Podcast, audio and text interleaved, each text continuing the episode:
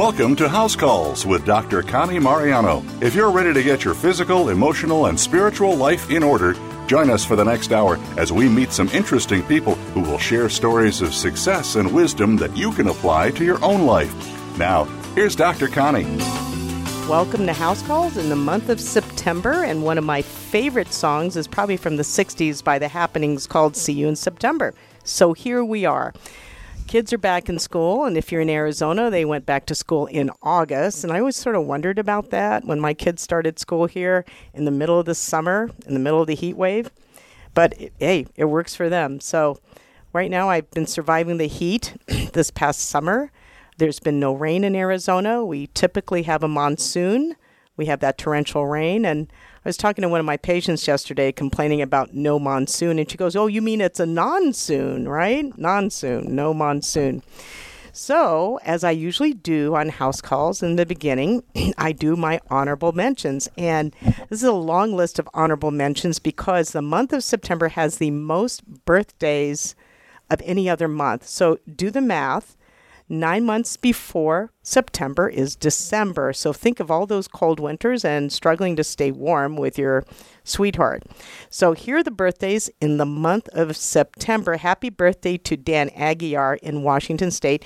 Dan is my son Andrew's college roommate. And uh, Dan and his wife named one of their second youngest son, their second oldest son, after my son Andrew. So that's really cool. So happy birthday, Dan uh, my neighbor and friend Steve Salyer in Sedona, Dr. Adrian Adler Neal, happy birthday. She was my guest on House Calls a few sessions ago, talking about meditation and relaxation as a way of therapy.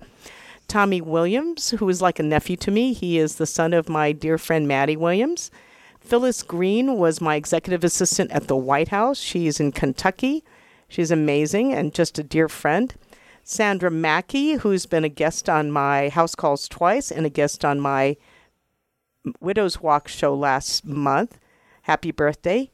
Jerry Mills is a wonderful guy in Florida and in Virginia. He was my late husband's John, uh, his his human resource director.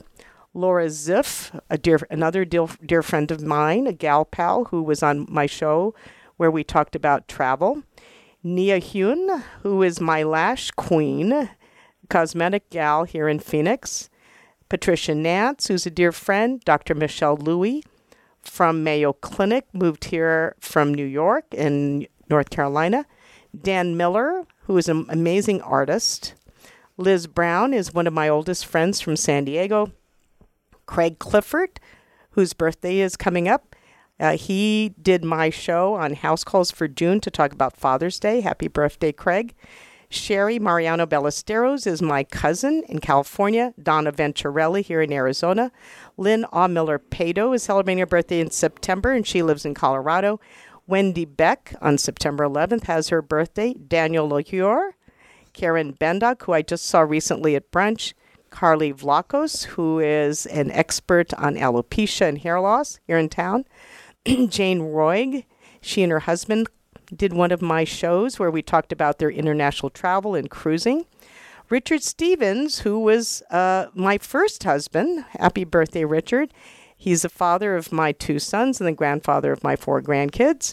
Cheryl Ellegard in California, Tommy Stacener in Little Rock, Arkansas, Phil Myers here in Scottsdale, Steve Gabay in Scottsdale, happy birthday, Eileen Redman up in Carefree, Bill Goldberg is celebrating in Wisconsin, Dr. Glenn Tanner. I send a lot of people to him. He is a wonderful chiropractor and a friend. Bart LaBelle is in Michigan. Happy birthday, Bart. Brian Beaver is in Wyoming. Hugo Rodriguez is my favorite jeweler. I call him the king, uh, the Lord of the Rings, and he did my February Valentine's Day show about uh, tokens of love and jewelry that we give our loved ones. Ginny Wetterow is in California. Happy birthday, Ginny. Bill Moeller in Salt Lake City. Suzanne Haniotis, my friend who is working on her memoir, amazing story about her life. She is in Hawaii right now. Happy birthday, Suzanne. Donna Corrigan, another fellow widow, uh, is in Michigan. Ellen Schulhofer in Vegas, happy birthday. Meredith Wimmer here in town. Bob McLean, who is in Calgary, dear friend of our family. And David Hovey Jr., happy birthday, David. So, all of you have a wonderful September birthday. This month, we also celebrate a few interesting historic events. We have National Coffee Day. Did you know there's a National Coffee Day? September 29th. When they list the top three favorite beverages in this country. Do you know what they are? Number one, bottled water. Number two, carbonated soft drinks. Coffee comes in as number three for the favorite beverage. If another trivia question is, what is the most popular or favorite beverage in the whole world? And believe it or not, it is tea because of China and India, because of all the tea that is consumed. Also, another holiday is September 10th is National Grandparents' Day, the first Sunday after Labor Day in the United States. So happy Grandparents' Day. Here's some statistics about grandparents, of which I am a proud member. About a third of all the adults in this country are grandparents. The average age of becoming a grandparent is around age 47 for the first time. The average age of all grandparents is about 64. And the average grandparent has about six grandchildren. Well, I have four, so there's still room to grow, guys. I'm telling my kids that. About 77% of grandparents are married. The number of grandparents has grown by 24% since 2001, and there are over 70 million grandparents in this country. By age 65, 96 of Americans are grandparents. I think I was, how old was I? I was 60 when I became a grandparent with my first granddaughter, Addie. Four in 10 grandparents still work. 9.8% of grandparents in the United States raise their grandchildren, and we actually see that number rising with grandparents being involved. The other holiday in this country is Patriot Day, which is September 11th, in memory of September 11th, 2001 and it observes those days of those uh, those in the United States or those Americans who were injured or died during the terrorist attacks in the United States. A lot of us remember where we were. If you're an adult, uh, you remember where you are on September 11th when that happened on the news and, and changed everything in this country in terms of security and how we travel. And so we pray for the lives of those who were lost and their families, and we pray for the safety of our country. So, and again, I ask, where were you on 9 11? Let's not forget. The first day of fall falls on September 23rd this year. Uh, the autumnal equinox at 2:50 a.m. Eastern Standard is on September 23rd in the northern hemisphere. That's when the astronomical event marks the start of the fall in the north hemisphere. An equinox happens when the center of the sun crosses the celestial equator and that's an imaginary extension of the Earth's equator into space. So as we know, days become shorter, and that notes that happens until the summer, the winter solstice happens on the 21st. So the other big holiday this month, which just celebrated earlier this month, is Labor Day, September 4th. And I, as many others who were working, continue to labor and work on work on that day. It's a federal holiday in the U.S. It's, as we know, celebrate the first Monday in September. It honors and recognizes the American labor movement and the works and contributions of people who work in this country. And it was created in the late 19th century and it became a federal holiday in 1894, as far back as that. So it brings forth the topic of work. Why do we work? What is our work about? Uh, how are you defined on it? How do we how does it impact our lives? How long do we work? What are the good things? What are the bad things? And I think looking back at the last three years of the pandemic, work as we knew it had changed when everybody was forced to stay indoors and isolate. And a lot of people started knew what it was like to work remote. It impacted how I did my practice into a hybrid model where I work all the time because if you can email or call me or text me, I'm still working taking care of patients. But several days a week, I'm in clinic seeing patients and I don't have somebody manning the desk 24 7. They are out working remote. I have people who work part time and full time for me helping provide care with me. So, one of the topics about work, what we do, who we are in our work, is my special guest today, an amazing, incredible woman, Dr. Dena George. And she is an amazing woman for many reasons. She's a physician, an MD. She attended my medical school, the Uniform Services University School of Medicine. She is probably about 16 years younger than I. So she graduated years years after I did. I was in the uh, second class that graduated through USU. She's a board certified family practice physician. She is a hospitalist in Bryan, Texas, near College Station. She is a leader, as proven as an Army veteran. She has served a tour in Iraq unaccompanied. So at that time, 15 months separated from her husband and a little boy. That's probably one of the hardest things anybody can go through in the military. She's a podcast host of her own show. She's an entrepreneur. She's a connector. She's a mentor. She's an organizer. She's a teacher. She's a wife. She's a mother. And most of all, she's an amazing friend. And she's in studio. I also like how she has that wonderful, calming voice. She's really a therapist for a lot of us docs. I, I always say she heals the healers. I, I like to say that. I keep trying to get her to write her book about healing the healers. She's passionate about living a life filled with love and service, and she's proud of the depth and connection in the relationships she shares with her husband, Craig, her son, Roland, and her circle of friends. Professionally, Dr. Dena George works with Green Cloud Apparel as the chief connector, as well as working the rest of the time as a hospitalist in her local community she is co founder of the CME, which is a con- continuing medical education conference named Emerge Stronger, Emerge Stronger for women physicians and dentists, which she is going to sponsor in February of 2024. And I've been very blessed and asked to be one of the speakers there. Dr. Dena, I, am going to call her Dr. Dena, is also the host of Create an Unstoppable Life podcast, of which she's invited me to be on on her podcast before, and it's a great podcast. Please listen in. she loves to learn. She is a perpetual student of life. She loves to learn and read and reflect. And this is somebody who I think is going to have tremendous brain power and soul power for as long as she's in this life. She collects experiences and lessons. She's lived abroad. She's worked with the AmeriCorps. She served a family physician in the U.S. Army, as I said, with a tour in Iraq, and she completed a fellowship in hospitalist medicine and started her own business. Her information is on the e-card about her Emerge Stronger conference for doctor for women physicians out there and uh, former military women physicians. Please look at that website, Emerge Stronger Conference, to join us. Also, for her podcast, I want to plug that definitely. It's called Create an Unstoppable Life Podcast, and that's hers. And she does a great job. Her website is Dena D E N A George, md.com. So, with that, I, am just going to let you do the whole show. You can just do the whole show, Dena. So, welcome to my show. It is truly, it's an honor to be here, and it's an honor to be called a friend. Truly. So, I'm gonna I'm gonna break from my script. How do you recharge your batteries? You do so much. What do you? How do you recharge? It's doing things that are meaningful. It just fills my soul. Being here with you fills my soul connecting with others and helping them see how much life is inside of them, how much excitement is inside of them. It just fills my soul. I love that. I just love how you do it. You know, I we, we're sharing about the difficulties we've had in growing up. Nobody has a perfect childhood. We have struggles, and and one of the things I I've struggled with is the mantra that I've brought over from childhood, and I still struggle.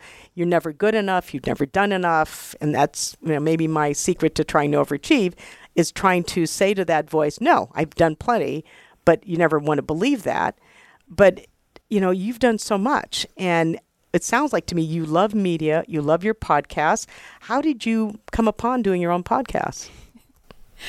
I, for so many years, I felt like I was broken like truly broken and i carried that around and, and i worked harder and harder and harder to, to try to figure out what is wrong with me and at some point i realized this is this is the human experience that so many of us feel like we're not worthy, we're not enough, we're not good enough, we're not whatever. And the more I started talking about it, I would hear others say, "That's me too." That you're I feel like you're reading my mind. I feel like you know me. And then I realized, wait, it's not just me.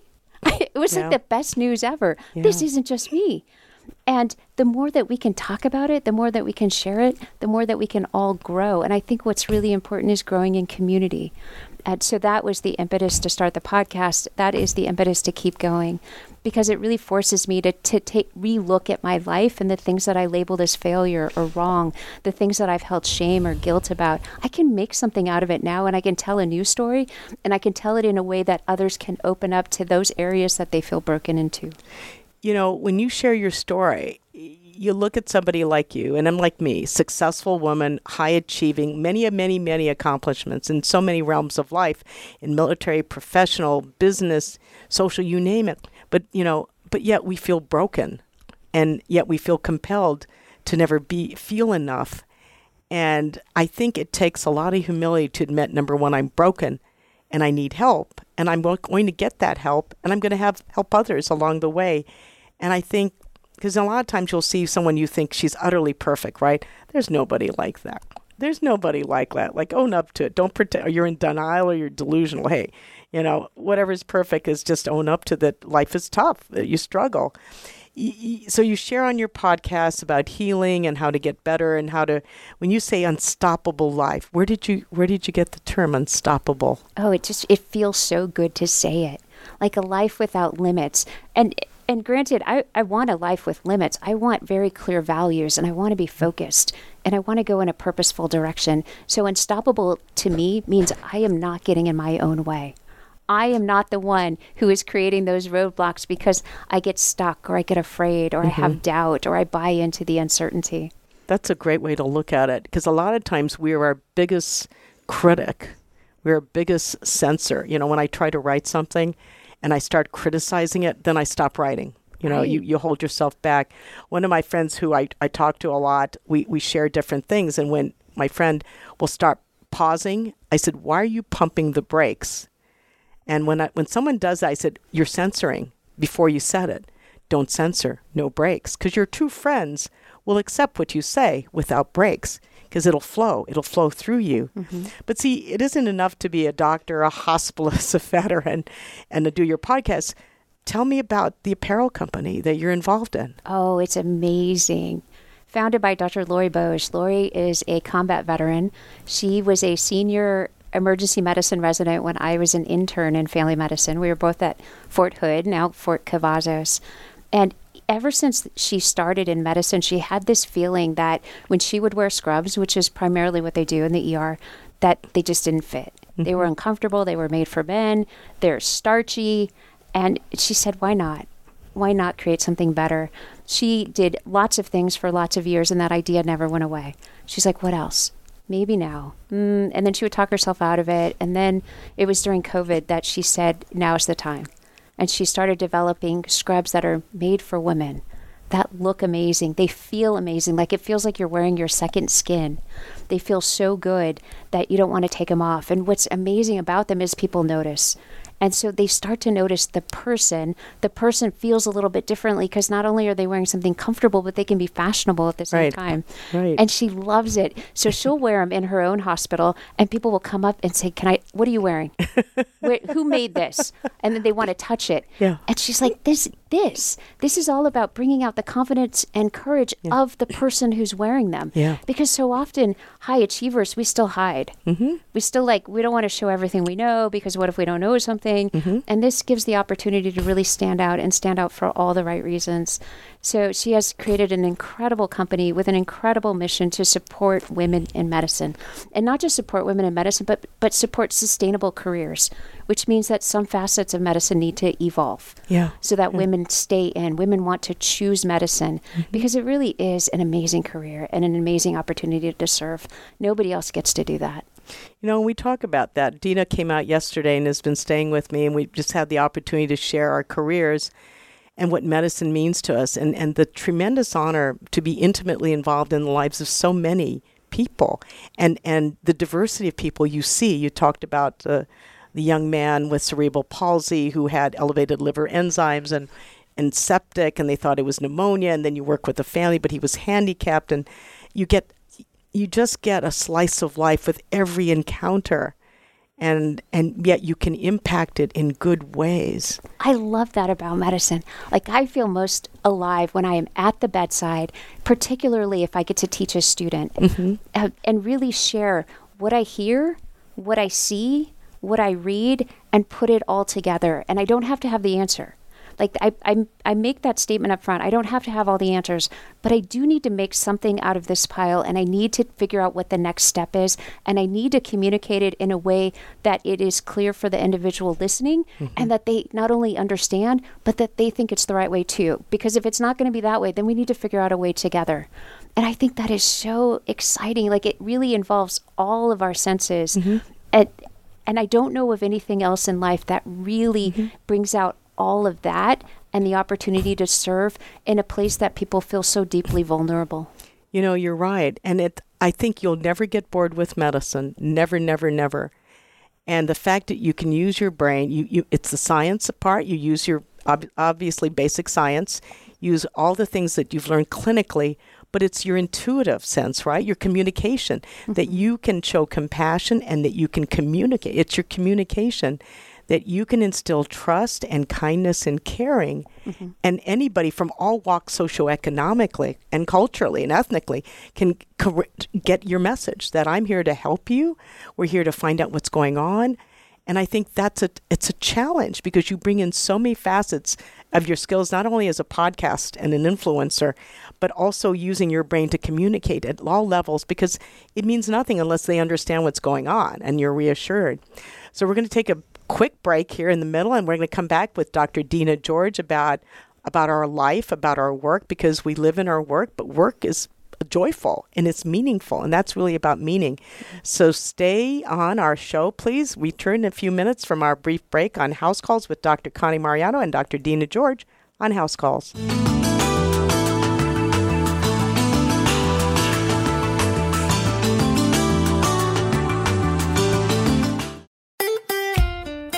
Follow Voice America at facebook.com forward slash voice America for juicy updates from your favorite radio shows and podcasts.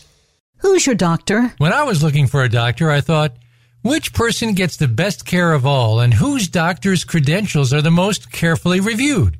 Well, the answer was obvious. Who looks after the President of the United States? My doctor is the doctor who has taken care of three presidents and their families, Dr. Connie Mariano. I've heard about her. She's board certified in internal medicine and has been practicing medicine for over 30 years. She was at the White House for over nine years and traveled everywhere with the president. Dr. Connie is available to me 24 hours a day, seven days a week by email, cell phone, or Skype. And when I see her in her private office in Scottsdale, she and her staff always treat me like I'm the president. I'm going to call her office now and join her practice. Dr. Connie Mariano this is the doctor American presidents and their families have trusted with their lives, and I trust you with mine. For information about Dr. Connie Mariano's private practice, you need to visit drcmariano.com.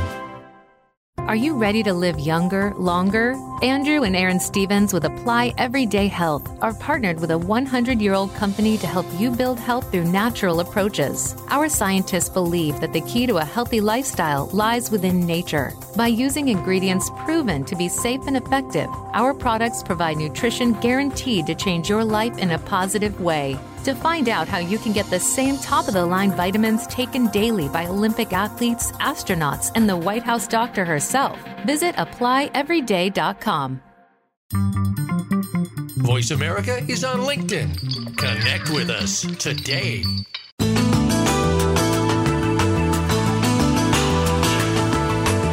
You are tuned in to House Calls with former White House physician Dr. Connie Mariano. If you have a question or comment for our show today, please call in to 1 888 346 9141. That's 1 888 346 9141. You may also send an email to drconnieradio at gmail.com. That's drconnieradio at gmail.com. Now, back to House Calls with Dr. Connie. Welcome back to House Calls with Dr. Connie Mariano and Dr. Dena George, who is visiting us from Bryan, Texas. She is a fellow alumna from the Uniformed Services University School of Medicine, my medical school, former Army veteran, has served a tour in Iraq. God bless you for your service. And she's an entrepreneur, she's a businesswoman, she's a podcast host, she's an organizer, she's a student of life, she's a mentor, teach so many, many things and she's also humble and kind and caring. Those are also such great things. So Dena and I were talking about medicine and how you're continuing learning and and doing that. And our lives are medicine. I, I tell people this year, on May 23rd, I celebrated 42 years of marriage to medicine. Been married to medicine longer than any of my husbands. So it's amazing to be married that long. And you've been married to medicine for how many years? 20. 20 years. 20. And I remember the day at Uniform Services University that you were promoted because it was announced over the loudspeaker. The first USU Oh, graduate is promoted to admiral, the first flag officer, and the response over the loudspeaker, one of ours Oh. is a flag officer. You know, a lot of people don't know this, but I flunked gross anatomy. My first year at USU, I was so overwhelmed. I was away from home, all these excuses, and I was so overwhelmed, and I I flunked gross anatomy. I had to retake it that summer, and I thought I'll never I'll never graduate. I just knew I shouldn't be a surgeon. I'm not going to be a surgeon, and then and so you took a door that closed, and you realized I'm going to take another path. I was actually supposed to be an OBGYN doctor and I did my rotation at the old. Oh, actually, I did my rotation at the old Bethesda, and it was so difficult. It was a time back in the '70s that they would uh, haze the, the the med students. They would make you cry. They'd try to make you cry. You're not supposed to cry back then. And there was one particular resident who was so mean to everybody, and he picked on me all the time and I and I just had a negative experience. I I passed the rotation at OBGYN, but I thought I'm not going to be one of them.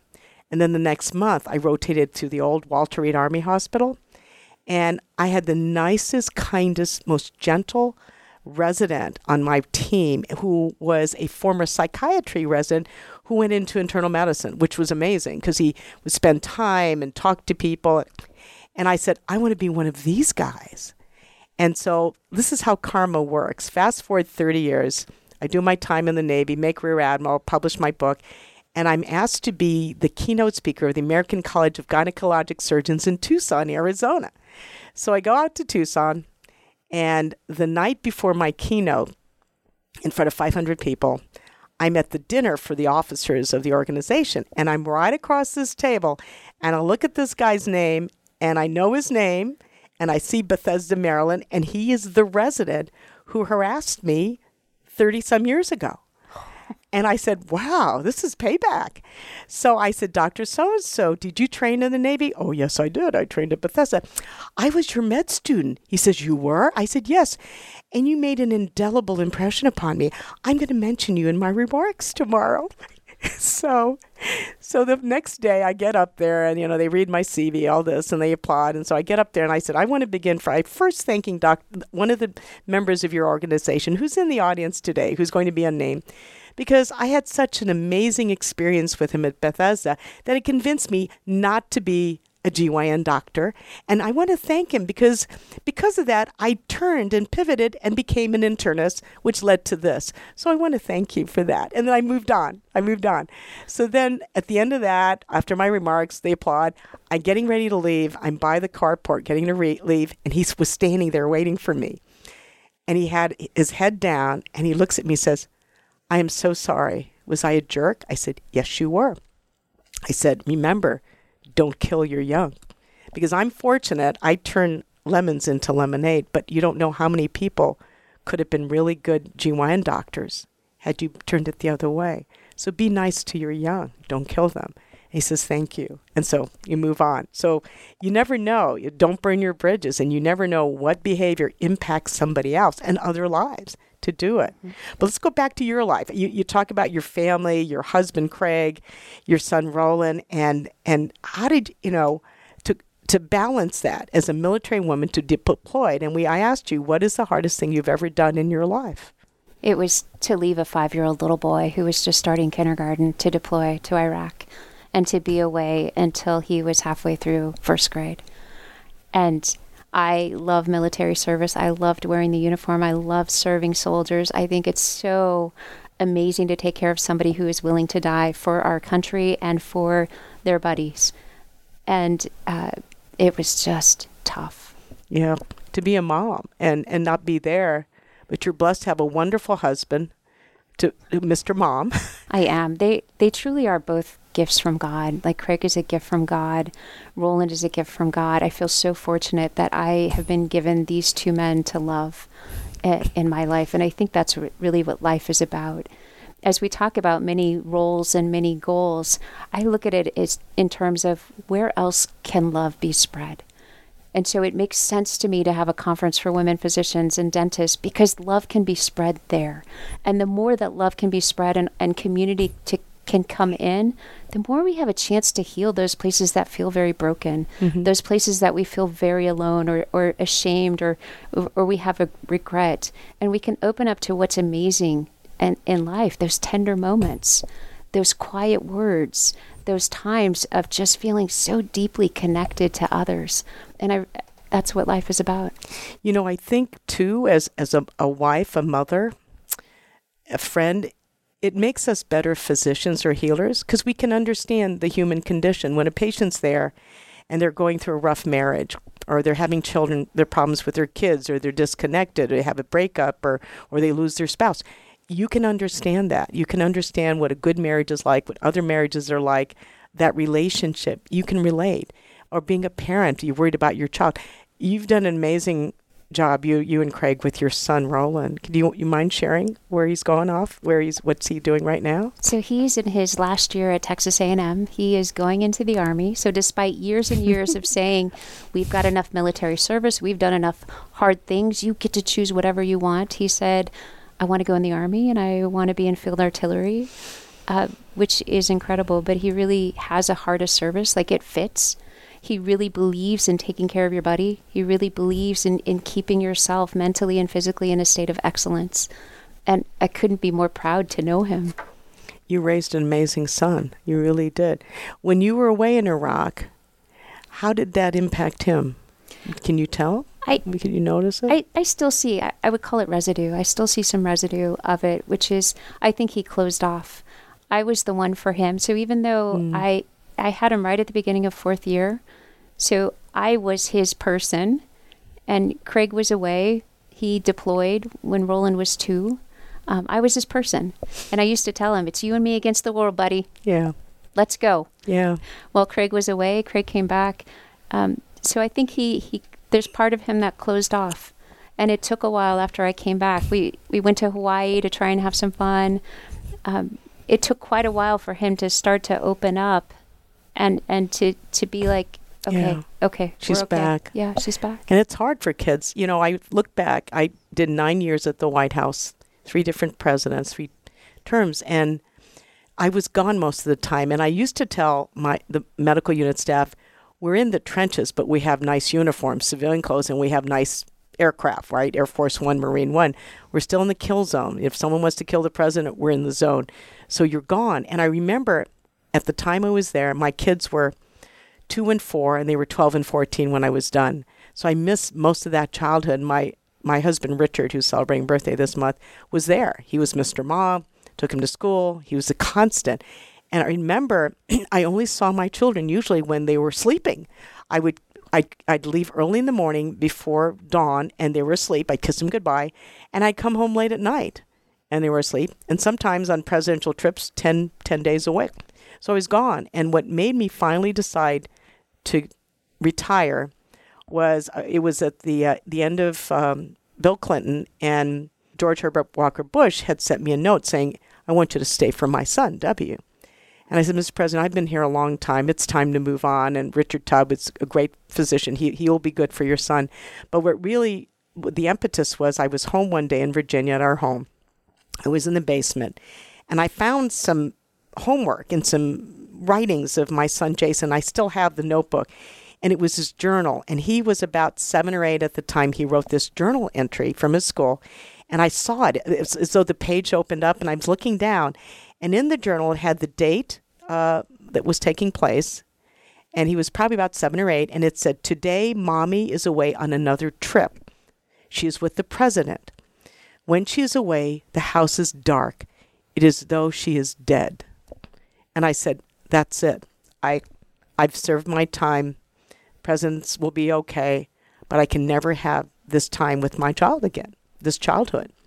And so I I put in my papers. I said I'm I'm retired, and it was You know, you're tugged at the heartstrings, but you know, you have the duty to your country. But you said, I've served. You know, I've served. I've done enough. But you know, as we talk about our labor of love, and that's really it. We labor, we labor of love.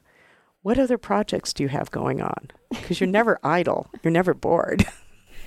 right right in this stage of life. So we have one more year with our son. We live in the same community. And I'm really committed because I believe it's not too late. It's never too late. As long as I am breathing, it is not too late to be putting in effort and energy and doing things now that I couldn't do with him or for him 10 years ago or 15 years ago. And I love that. And it turns out college students, they love goodie bags. So we do goodie bags. What do you put in it? Bouncy balls, bubbles, snacks, pencils. Like it, it just brings me so much joy and it brings them joy. So making dinners, delivering dinners to to the students there, like preparing things, making baked goods. I think that is just so joyous to do things now because it's not too late. Yeah. And it yeah. builds our relationship. So that's a lot of my focus now. I love spending time and working with Lori Bosch and developing Green Cloud. I love amplifying the voices of women who are doing great things and preparing for the conference for Emerge. And I love serving patients. And I love spending time with Craig. Yeah, you're really blessed. You have a very strong marriage. Why is that? What what how do you how have you kept your marriage alive and strong? It's God. It it started with God. Our our relationship is very unexpected. We had our first date about a week a week or two before we graduated from college. He enlisted in the army. I went to Sweden for a couple of years. He ended up getting stationed in Germany. He would pop up to Sweden, uh, and it, but it was really a, a faith based yeah. yeah. effort to keep our marriage going because you know there are times that are so difficult. Deployment is so difficult. There is no email. There's no cell phone. You wrote letters? No. Parenting is difficult. Oh, yeah. You know, being, we were dual military uh, for the first, I don't know, seven years of our marriage. You think of how many marriages break up yeah. through deployment. You grow apart. So it was that feeling like I, he was given to me to love, and and that kept us going. He, his belief in us, his belief in me, kept us going. Is he your biggest fan? Absolutely. I tell people, I tell women, marry your biggest fan. Have somebody who believes in you, who has your back, is your biggest fan. So, you, are you ready to retire? What do you? What's What's next in your career? What do you want to What do you want to do? You know, I, it's funny because we we've been talking about that yesterday and today, and and the idea is, I don't know. I want to love purely. I want to love excellently. I want to help people see the beauty within themselves and really help them get excited about their life no matter where they've been or what they've done, to see the beauty of their life, to see the value of their life, and really connect to their desire for something greater. Because I think we're all called to something greater. As I look through my life, there were some very challenging times, and I always just held on to this isn't as good as it gets. And so, as much as I can encourage others and really celebrate their desires, their wants, or encourage them to start thinking about them. That's what I want my life to be about. It doesn't matter where it's at, it doesn't matter wh- what I'm doing. That's amazing. That is an amazing thing. You know, I, I, I mentioned to you, you really should write a book.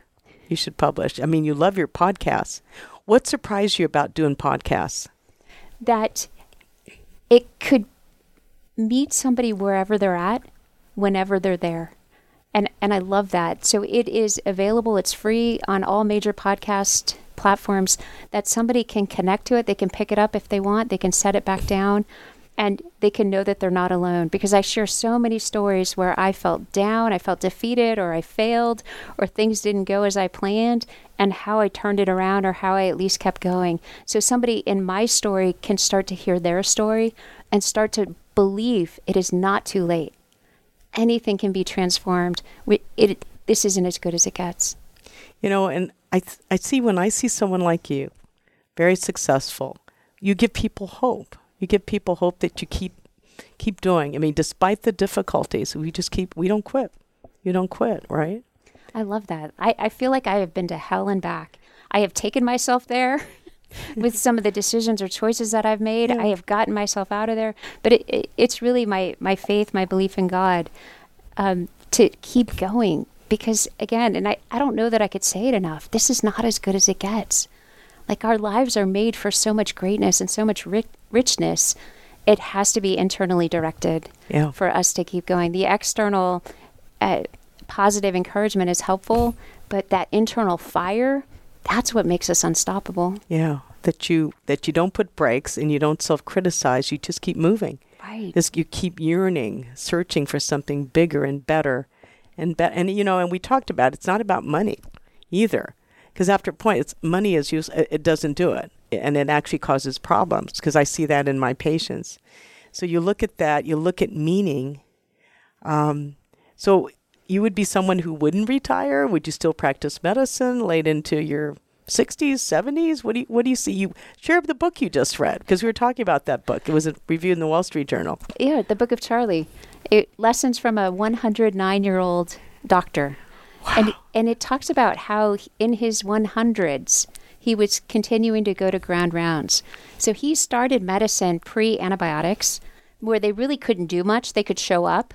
He talked. ab- He talks about in the book how they used to take tonsils out with ether, Oh yeah, yeah. yeah. and they would just slice them out. best surgeons, quick surgeons. Yeah, fastest surgeons ever. So you get you get bits and pieces of the history of America, the history of medicine, Yeah. when things were introduced, the formation of specialties within medicine. And he he just remained excited about life and wanted to contribute. So he was a perpetual student. Mm-hmm. You know, one of the things I I see, and I've read in studies about dementia, because that's what I'm seeing now. It's an epidemic of dementia among my patients. Thank God none of them have died of COVID. They're dying of dementia, which is a slow death, sadly, but they're also dying of cancer, lymphoma. But going back to dementia, the most valuable thing you have, the most valuable organ, is your brain and your memory. We're nothing without our memory. You think of your the trove, the memories, the treasure of memories.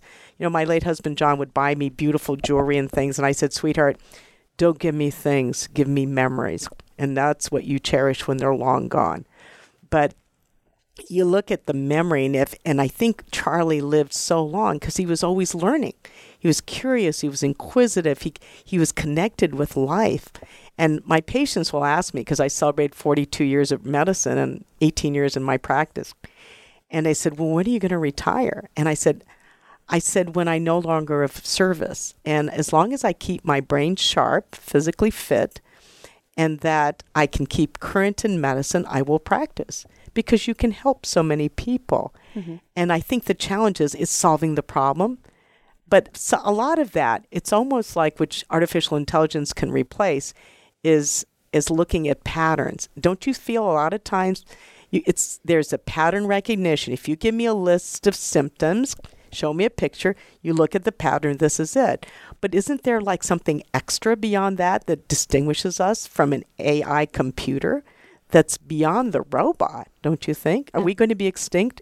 Is artificial intelligence going to get rid of us? No, because there's nothing that's going to place human connection. And there has to be a level of trust for people to be honest. And when we can be honest with each other, we can serve each other so much greater. So when somebody can be honest with me with what's really going on at home, I had a patient years ago. I had seen her for a year. Her high blood pressure was uncontrolled despite adding more medicine, talking about her medicines. And after a year, she trusted me enough to say that she was raped Oh dear. and that she really wasn't taking the medicines. And that we, we got into the heart of what was going on. Yeah. Artificial intelligence will never get No, there. no. You'll just keep going back to the cycle and querying over and over again, over and over again.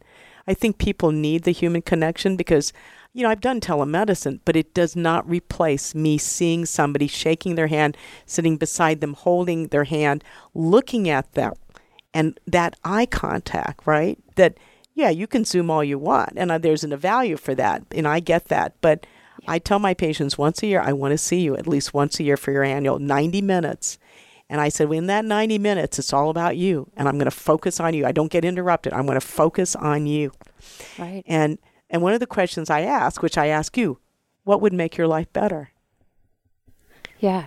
It, my answer right now is is situational. My husband was in a very serious car accident this summer, I'm sorry. and his bell was rung. yeah. Is he okay? He's okay, Oh. but still recovering because not only was his bell rung, but he had been in the army for a number of years and put a lot of stress and strain on his body. So it has ignited or inflamed that.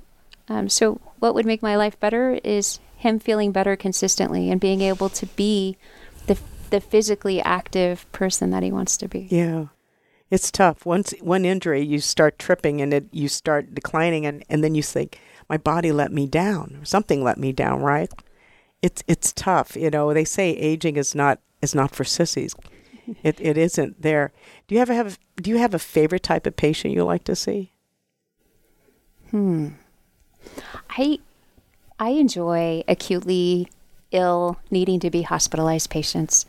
I enjoy the mystery that is happening, what changed, and, and figuring it out, and then noticing the second and third order effects of it. So, mm-hmm. anticipating if somebody comes in with pneumonia, that their heart failure is probably going to mm-hmm. act up, and anticipating it, and then meeting it when it shows up.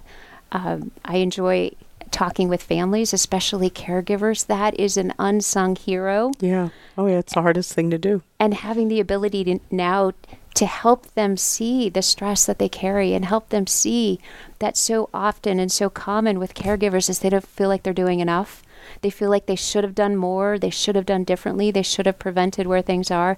And I can say, I talk with thousands of caregivers, and this is so common, and you have done enough. And in fact, what you have done has probably extended their life and their quality of life by years, if not decades. Yeah. Yeah. Um, so I love that that ability to be a safe person to help somebody feel more at home with their body or their situation because that's what I think that the purpose of us as healers is. Yeah. You know, in a lot of ways it's can we be extenders of God? These are the hands that work in this life to touch lives to make it happen. You know, in a lot of ways, I look at it as ministry that you minister your, your faith in God and your faith in something greater. Because you both, you and I both know 100% of our patients die. It's a given fact. Can't save them all. Right. But you can sure take care of them and love them and care for them and guide them and be as compassionate as you can be. And it's, it's, hasn't it been tougher? Have you felt that the world is meaner in a lot of ways? I, I feel like I see more and more people who are unprepared. They're unprepared physically for mm-hmm. aging, they're unprepared mm-hmm. financially for a change or such as an inability to work. They're unprepared spiritually. Think that gets put off for someday. Mm-hmm. Uh, emotionally, they're unprepared. They haven't had the conversations or meaningful experiences that they always wanted. Mm-hmm. And that's tough. Yeah. Nobody prepares to die. It's a conversation I tell on my widows you know, I tell married women, you know, 75% of married women will be widows. Have you had that conversation about your estate, your will? Be prepared. What, what would you want? Don't leave it up to your survivors to guess what mom would have wanted or dad would have wanted. You know, how do you prepare? But you know, you you know, we talk about labor, our labor of love, what we do, and we're so blessed with all those things. But I love how you, like I, do. It's not enough that there are other things we love to do, right? There is. I I love that that that's what drives the train. Like it's it's a feeling of what else? What else captivates my heart? What else where else does it look like there's an opportunity to spread love without detracting from the other areas of life that are so tender to me? You know, I think the message is the question is what else now? You know, you work, you've got your job. Is that enough for you? Would you like to try other things and and you know, for us as communicators, we, we move into podcasts and communications that touches lives. But I have friends who become artists who who do different things. They they do singing, they take uh, tap uh, tap dancing, they do different things that you're not confined for that one title. We don't carry one title. Any last moment messages? I told you this is the f- the fastest hour you'll ever experience is on so is on the podcast. The two things that I see that happen one is people self censor. They, they don't let themselves think bigger about their lives or their purpose. And the other is comparison. So they, I hear people say a lot, Who am I? Look, I've got so much. Who am I to want more? Who am I to do something differently? And what I would say is, you are exactly the person to think bigger about your life if that's what you want, to think expansively about your life, to try something and decide it does fit or it doesn't fit. Because anything that brings you more alive brings more positive energy into this world, it brings more love into this world. And that's what we need right now. And I love how you say more alive because I ask somebody something and you know what they love to do because when they talk about it, they are the most alive when they talk about it. Tell me about your grandkids. Tell me about your book. Tell me about your podcast. Tell me about your practice. When they describe it and they are their most alive, it's the right thing. So, believe it or not, we're gonna we're gonna end this session here, and I want to thank Dr. Dena George from Texas for joining me, and thank you for your service to this country, and thank you for what you do for other doctors and other healers to to do the things they do to help become the most alive they can be. So thanks, Dena, for being on our show today. Thank you. Truly an honor. All right. So all of you have a wonderful month and take care, and God bless you all.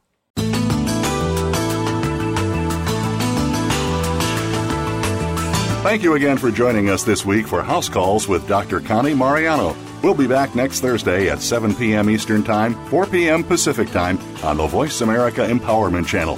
Have a terrific week.